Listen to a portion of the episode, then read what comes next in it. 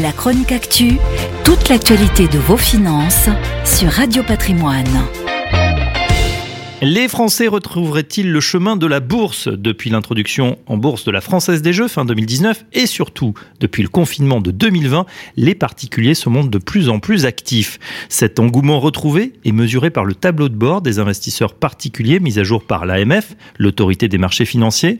Durant le premier trimestre 2022, pas moins de 793 000 particuliers ont acheté ou vendu au moins une action contre moins de 550 000 en 2018 et 2019. Si les actions sont toujours plébiscitées, les fonds indiciels ou ETF qui permettent de miser sur un indice tel que le CAC 40, le Nasdaq ou encore le Dow Jones ont fait l'objet de plus de 165 000 transactions. Un phénomène à relier à l'émergence des néo-brokers et autres fintech qui mettent en avant ce type d'investissement dit passif.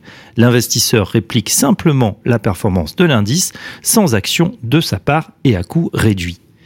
L'autorité des marchés financiers compte près de 91 000 nouveaux investisseurs, des néophytes ou bien des comptes dormants qui n'étaient plus actifs depuis 2018.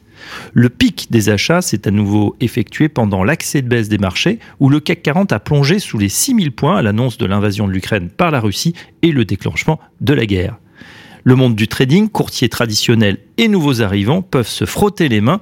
Plus de 10 millions d'ordres ont été passés au cours du premier trimestre, une tendance qui devrait se poursuivre car la volatilité semble décidément être au rendez-vous sur les marchés.